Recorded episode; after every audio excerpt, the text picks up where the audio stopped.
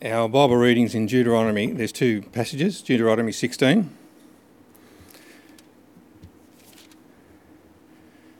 Scott, the man in the audio visual, said he had the greatest job in the world.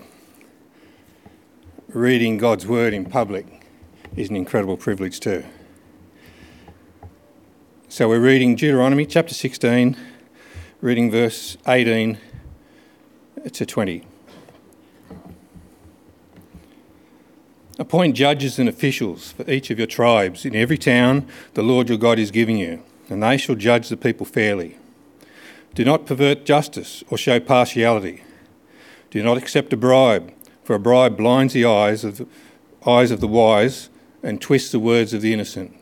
Follow justice and justice alone, so that you may live and possess the land the Lord your God is giving you. The second passage is in chapter 24 reading from 19 to the end of the chapter. When you are harvesting in your fields and you overlook a sheet, do not go back to get it.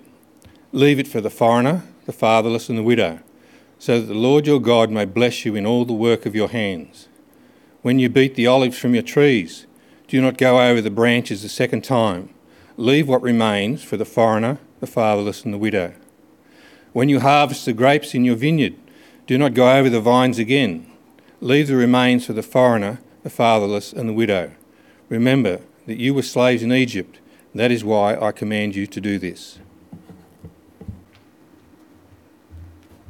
Thanks for that reading, Peter. Uh, and good evening, everyone. It's great to be here with you. If you haven't met me yet, my name's Ken, one of the pastors here at Wollongong Baptist Church. And I wasn't supposed to be up here preaching. Uh, Mark was on this week, but he had to go to Catherine's grandmother's funeral down in Albury. Uh, so I'm preaching on the passage that he, the passages that he was going to look at. Um, and as has been introduced, we've been looking at Deuteronomy now for quite a number of weeks, looking at this series called Choose Life. This section that we've focused on for the last two weeks and then now tonight, chapters 12 to 25, look at the laws as they're lived out in practical everyday living? What does it look like to actually implement what God has told us to do? And so we're looking at another one of these themes that will help us then to read other parts of Deuteronomy and live it out in our lives. So I'd invite you to pray with me as we come to His word. Let's do that now. Lord God, we do thank you so much for the privilege we've got of uh, being here together tonight with others who know you and love you and want to understand how to live out the word that you have given to us.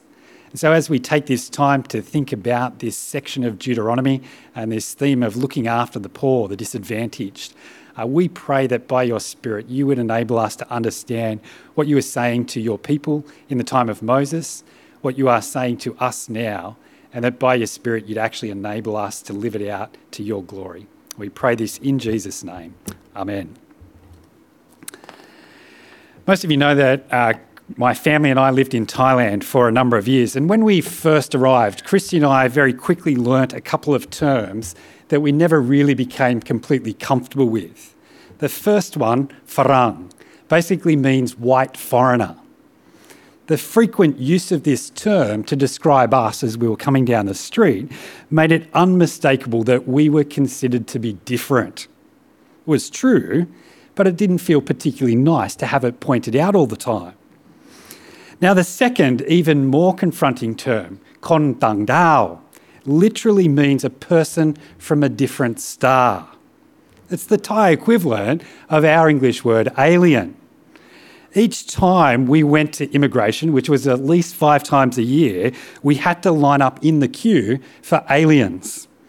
Now, person from overseas is one of the meanings of the word, but it always made me think that I was getting put in the category of E.T., Alf, and Marvin the Martian. What is this strange person doing in our country? To be an alien meant that I had to do things that the locals didn't have to, like filling in forms, paying a visa fee each year. But where the differences between locals and aliens really rubbed was when we visited the local tourist attractions.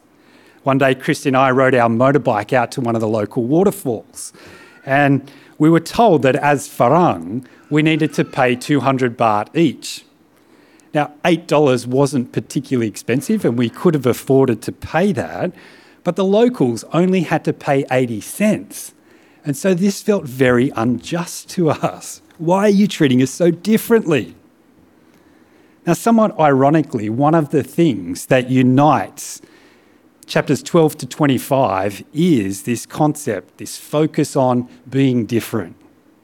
The repeated emphasis in these chapters is that God demands his people to be different from the peoples that lived around the promised land. Two weeks ago, we saw that Israel must choose a different type of king.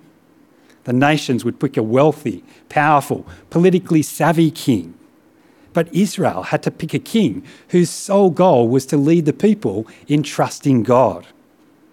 Last week, we saw that God's people must seek guidance in a different way to those who lived around them. The nations who lived in the promised land sought guidance about the future from spirits, and they sought to manipulate outcomes through magic or sacrifice. But God's people were to be different. They must listen and obey God's word given to them through God's messenger.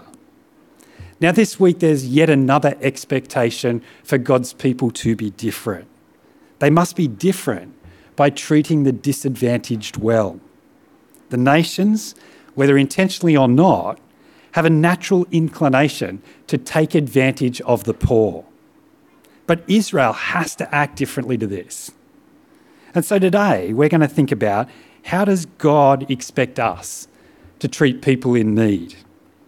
And the first expectation is pursue justice for all.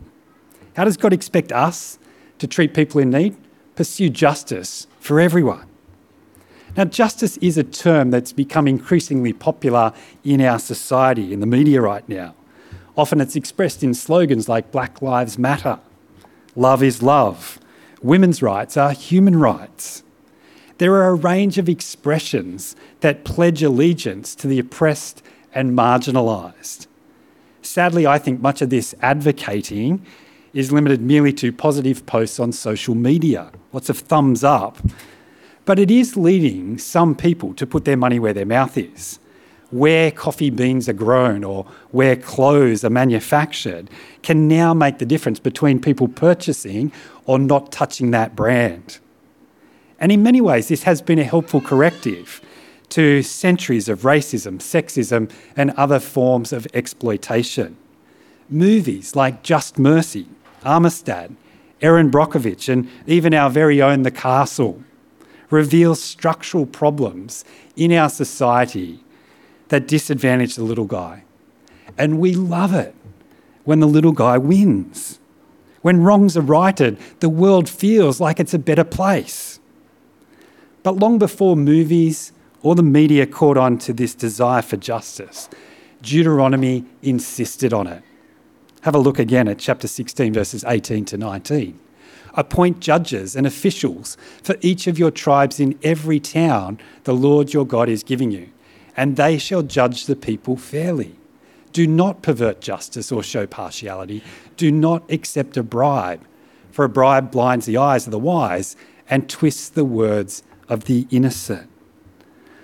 While they were wandering in the wilderness for the 40 years, Moses was the one who would pass on directly God's judgments.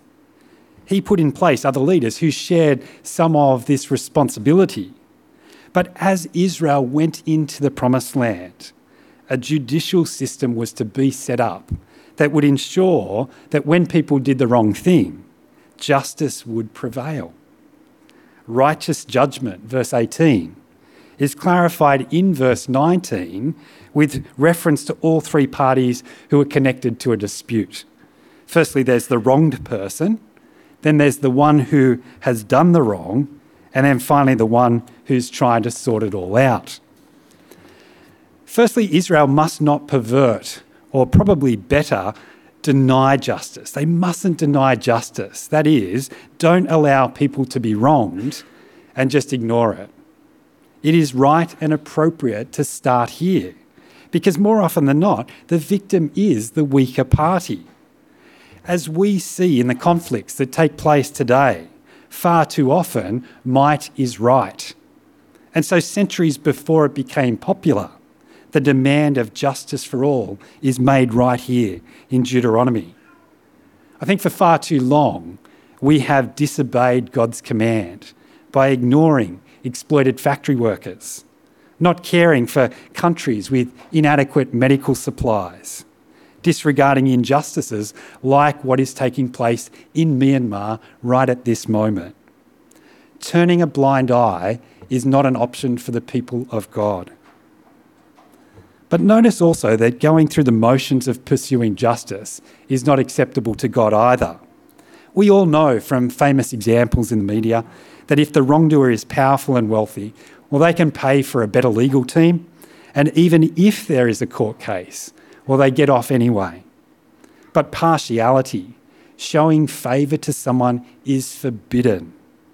As in the famous statue, justice is supposed to be blind, deciding cases on their merit, not based upon who the, who's involved in the case. And finally, the judge is not motivated by self interest. All of this is about re establishing right relationships, and the judge is not there to get something for himself. He's designed to make sure that society gets fixed up. So they won't accept a, a bribe because justice is their sole goal. It's almost idyllic, isn't it? Yes, bad things do happen, but justice is done quickly, completely, and without any bias. Books, movies, and social media have all tapped into this desire that runs deep within each one of us. But what we may not have realised is that our desire for justice resonates with God's requirement of us. And so the desire to pursue justice is to be encouraged and channeled in the right directions. It is a godly response to be involved in such causes. And so we'll come back to thinking about what that looks like for us. But we move on to the second way. Firstly, Israel must look after the disadvantaged by pursuing justice for all. The second way that Israel was to look after the disadvantaged was to be intentionally inefficient. Sounds very strange, doesn't it? I, I think this point is much harder for us to hear because, unlike pursuing justice, being intentionally inefficient goes against our instincts, or at least what we've learned is important in our Western society. In our society, maximising efficiency is an unquestionable goal. Getting the most outcome from the least input is what business, education, health, sport, and many, many other things are all striving for. Why would anyone knowingly do something to sabotage their potential yield? Can you imagine a, a, Formula One team doing hours and hours of research, putting all the sensors on the car, and then sticking a parachute on the back? What about an Olympian running in some army boots? It goes without saying that if you are putting in the effort, you want the best return on investment that you can possibly get from your hard work. Why would anyone knowingly choose to get less than they could? Well, remember that the Israelites have been wandering in the wilderness, and their primary occupation for those 40 years, 400 years before that in Egypt, the years before that was looking after sheep and goats. They were herders. But as they settle down in one place and grow crops as well as herding, they are told from the outset to do it in such a way that they reap for themselves less than they could. Chapter 24, verse 19 when you're harvesting in your field and you overlook a sheaf, do not go back to get it. Leave it for the foreigner, the fatherless, and the widow, so that the Lord your God may bless you in all the work of your hands. Three times the same message is given when you harvest your grain, verse 19. When you beat the olives from your tree, verse 20. When you pick your grapes, verse 21. Be satisfied with what you get the first time round. Don't go back for a round two. Last year, my family had the opportunity to go blueberry picking. And after a bumper year, the trees were absolutely packed with fruit that looked just like this. It was very, very nice. I didn't realize how big blueberry trees actually grow. But there is the ripe fruit that's at just the right height that makes it easy to pick. And many of the blueberries at that high made it into mouths rather than into buckets to take home. But some fruit was just too high and we didn't have a ladder with us. Some fruit was like this, not quite ripe yet. And some was right up the back of the tree and it was too hard to get. We were only picking for pleasure. But normal farming practice would be to get absolutely the maximum amount of fruit that you can from your tree. Anything that's left behind is wasted effort. But God instructs Israel to be satisfied with what they get in round one. Leave the rest for the foreigner, the fatherless, and the widow. The poor can collect it and live. Now, if you were a farmer, how quick would you have been to obey this command? Why should I work so hard, getting up before the sun rises, work so hard for somebody else's benefit?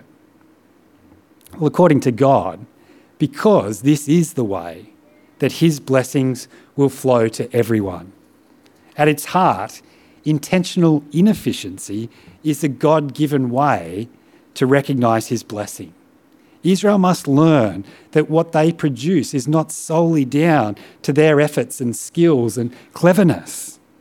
When there is a good harvest, it is primarily because God has enabled it. Because He's the provider, He has the rights to say where it should go. Now, clearly, this principle remains unchanged. When we get a good pay or an investment of ours does well, when our Centrelink money is deposited in our account. Ultimately, it is because God has blessed us. But His blessings are not just financial. He blesses us with art ability or experience with looking after kids, with time to pray or skills in fixing computers. And whenever and however God blesses us, it is not just for us. Blessing is not designed to stop with us. God demands that it is shared. The world demands that we do all that we can for ourselves. But God says, no. Everything that you receive is for you, but it's also for others. Now, I don't know how hard it was back then, but I think that being inefficient at work is probably a little bit more complicated than it was back then. Perhaps a modern way that we can both honour our boss and be inefficient is by giving our tax return away rather than spending it on ourselves. If you're a boss or you have extra roles at work, it might mean giving better conditions to someone than you would otherwise be able to negotiate. It might mean renegotiating your work hours so that you have time to go into the high schools and join those that are teaching there. I think this is part of the basis to sacrificially giving, both financially and in our people resources, to the church plant that we're talking about starting to do down south. We cannot think only of ourselves. Our blessing is from God, and He wants us to share it with others. And while we might naturally focus on what we have to give up, wasn't Jesus right when he said that it's more blessed to give than to receive? At my home group, one of the guys shared about some people at his church that he was a part of before he moved to Wollongong. There was a number of guys who loved cars and they loved fixing up cars. And so they started to buy cars and do them up to give them away to people or sell them really cheaply. One day, a driver crashed into their pastor and while the pastor was insured, the other man who was at fault wasn't insured at all. And so, at the scene of a crash, which would normally trigger sadness and possibly anger, the pastor was able to provide a replacement car on the spot. Just made the call and he gave the car to the man who had crashed into him. What an incredible witness to the love of Jesus. We can do things that we enjoy doing. It doesn't have to be all sacrifice and sadness. There can be a joy in giving out of the good things God's given to us. And so Deuteronomy says to us look after the disadvantaged by pursuing justice for all, by being intentionally inefficient. And then, thirdly, Israel was expected to look after the disadvantaged by being generous to the poor. I think that this last one probably sums up the attitude that generates the previous two actions. Now, if you were in home group this week, then you will have looked in some detail at Deuteronomy chapter 15. One of the most extraordinary requirements that God demanded of his people as they went into the promised land was that every seven years they were to forgive the debts of their fellow Israelites. No exceptions, no excuses.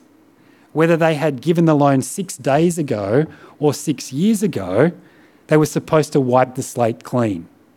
Good system, eh? A regular reset ensured that the rich didn't keep on getting richer and the poor poorer. I think this is like playing Monopoly. But no matter how good or, or bad a run you're having that day, seven laps around the board and everyone's debts are forgiven. What would be the aim of playing Monopoly if it wasn't to have more than your neighbour?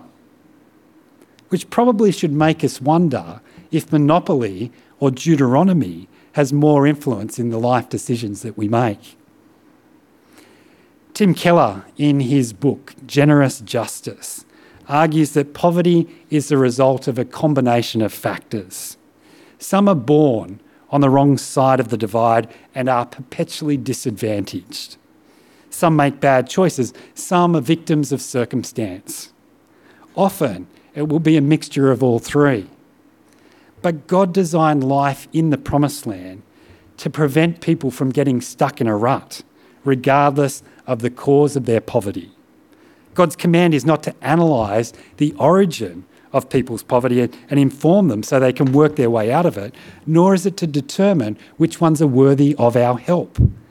The universal requirement is for God's people to be generous. And if I'm honest, my natural response is to disobey. Now, I personally prefer to think about it as being wise. When the shabbily dressed person outside Woolies up there asks me for money again, I'm pretty confident that they will use it on cigarettes and alcohol. And so I conclude that it's good for me not to facilitate their bad habits.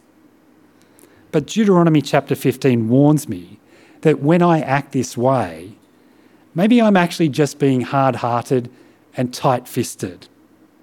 Verse 9 of chapter 15 alerts me that my thinking may in fact be sin. In that same book that I refer to, Keller tells the story of a neighbour of their church that their church decided to help out financially.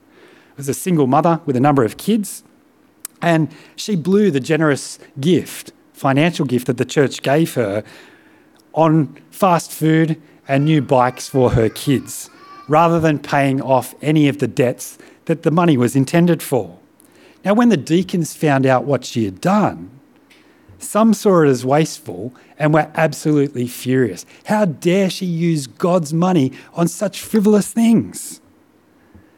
Others recognised that the motivation behind this was that she was just trying, trying to give her kids what all the other kids in town had.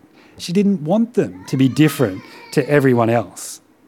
And so rather than rejecting her as hopeless, the deacons decided to work out further ways that they could help her, including getting people to tutor her kids and then helping her to get further training so she could get a better job throwing money at the disadvantaged won't solve all of their issues. Genuine help will require time and effort and creativity and patience and putting up with mistakes. It will often demand establishing relationships with these people who we might not normally have relationships with. It will be hard work. And God says, do it. Not once you're wealthy and have plenty to spare, not when you've got lots of leftover time. Be generous wherever you are with whatever you have already been blessed with. God's people were to give generously, recognizing two truths that would always remain in tension. Chapter 15, verse 4 and 11, are part of one speech of Moses, and he says both of these things at the same time. Verse 4 there need be no poor among you, because the Lord will richly bless you. There needs to be no poor. And its opposite in verse 11 there will always be poor people in the land. So, which one is right? Will there be poor people or won't there? Well, throughout the Old Testament, the promised land is frequently referred to as the land flowing with milk and honey. It's picture language to say that God was going to provide with so much that there would always be an overabundance. And one of the best ways for them to recognize that God had blessed them so generously was to pass it on to those who didn't have. Needy people are not a problem to fix, but they provide us with an opportunity to pass on what God has so graciously put under our stewardship. And so, as Israel lived out this command, there would be no poor. Israel would make sacrifices, genuine sacrifices, taking money that could have been theirs and giving it to somebody else that would genuinely help poor people out of their difficult circumstances, change their life situation. But the Bible is not Pollyanna like, seeing only the bright side of life. Even when Israel did this, when they obeyed, they wouldn't eradicate poverty. After helping some people, others would also find themselves in need of help. And then the blessed to be generous all over again. While we as Westerners aim for independence, Israel was designed to be forever interdependent on one another. That was God's goal for them. So, what are we as Christians living in Wollongong to do with all of this? Well, as has hopefully been made clear over the last few weeks, this is firstly the standards that God gave Israel for living in the promised land. Their obedience or disobedience of these requirements had genuine consequences in real people's lives. The well known story of Ruth is perhaps the best example of an Israelite putting into practice these commands, caring for a poor, foreign widow and her mother in law. Boaz was a righteous man, seen in how he treated Ruth, who, who would otherwise have almost certainly been mistreated. And I think that part of the message of that story is that what starts as sacrifice and elaborate generosity actually comes back to bless the giver with far more than he ever gave away. Obedience in the form of sharing his blessing was blessed by God even more. Now, some people take that, well, okay, if I'm going to bless people, then God's going to bless me more. So that's why I'm going to do it. If the motivation's mixed up, you're not guaranteed that God's going to come and scratch your back, I assure you. But the opposite, greed, and perhaps that's why it doesn't work, is if we're on about blessing so that we'll get more blessed, then really at heart, we're greedy people. And greed was condemned by God. I think one of the strongest judgments that was ever spoken by a prophet against Israel is in Isaiah chapter 5, verse 8. Woe to you who add house to house and join field to field, till no space is left and you live alone in the land. I think it's a pretty good description of wealth creation in 21st century Australia, isn't it? Just like many do today, God's people climbed over one another in an attempt to get to the top. And it resulted in everyone getting kicked out of the place of blessing. Being generous to the poor was not an aspiration, it was the law. Now, these principles still remain true. And yet, whenever we read the Old Testament, we need to recognize that expectations like this are not simply instructions to follow, they are signposts pointing us to what Jesus would do. God knew from the beginning, even before he gave these commands through Moses, that Israel would fail to keep these requirements, and he always intended that Jesus would be the one who would perfectly provide for the poor and the mistreated. Very famously, Jesus' first sermon picked up on this very theme. Luke chapter 4, verses 18 and 19. Jesus commences by reading from Isaiah The Spirit of the Lord is on me, because he has anointed me to proclaim good news to the poor. He sent me to proclaim freedom for the prisoners and recovery of sight for the blind, to set the oppressed free, to proclaim the year of the Lord's favour. And then, after reading from this passage and sitting down as the rabbis of that time did, Jesus states in verse 21 He began by saying to them, Today, this scripture is fulfilled in your hearing. Jesus, at that moment, and many others later on, preached good news to the poor, which, given that there were financially wealthy people there, shows that poverty is much more than an issue of just the number in our bank account. It is certainly not ever less than financial and social disadvantage, but it is also, more importantly, about our relationship with God that has been damaged by sin. To be poor is to be out of relationship with God. And so when Jesus proclaims good news to the poor, it is not that there's a free supply of money at 330 Keira Street, Wollongong. Rather, he proclaims that the King of Glory has become poor so that we might become rich. But while Jesus has met all of the requirements for caring for the disadvantaged, as they're told to us in Deuteronomy, that doesn't mean we're off the hook. The consequences is that those saved by Jesus, those who've put their trust in Jesus as their Saviour, need to treat others in need in the same way that Jesus treated them. We're not absolved from helping the poor because we give money at church or because we pay taxes and, and our government uses that to look after those in need.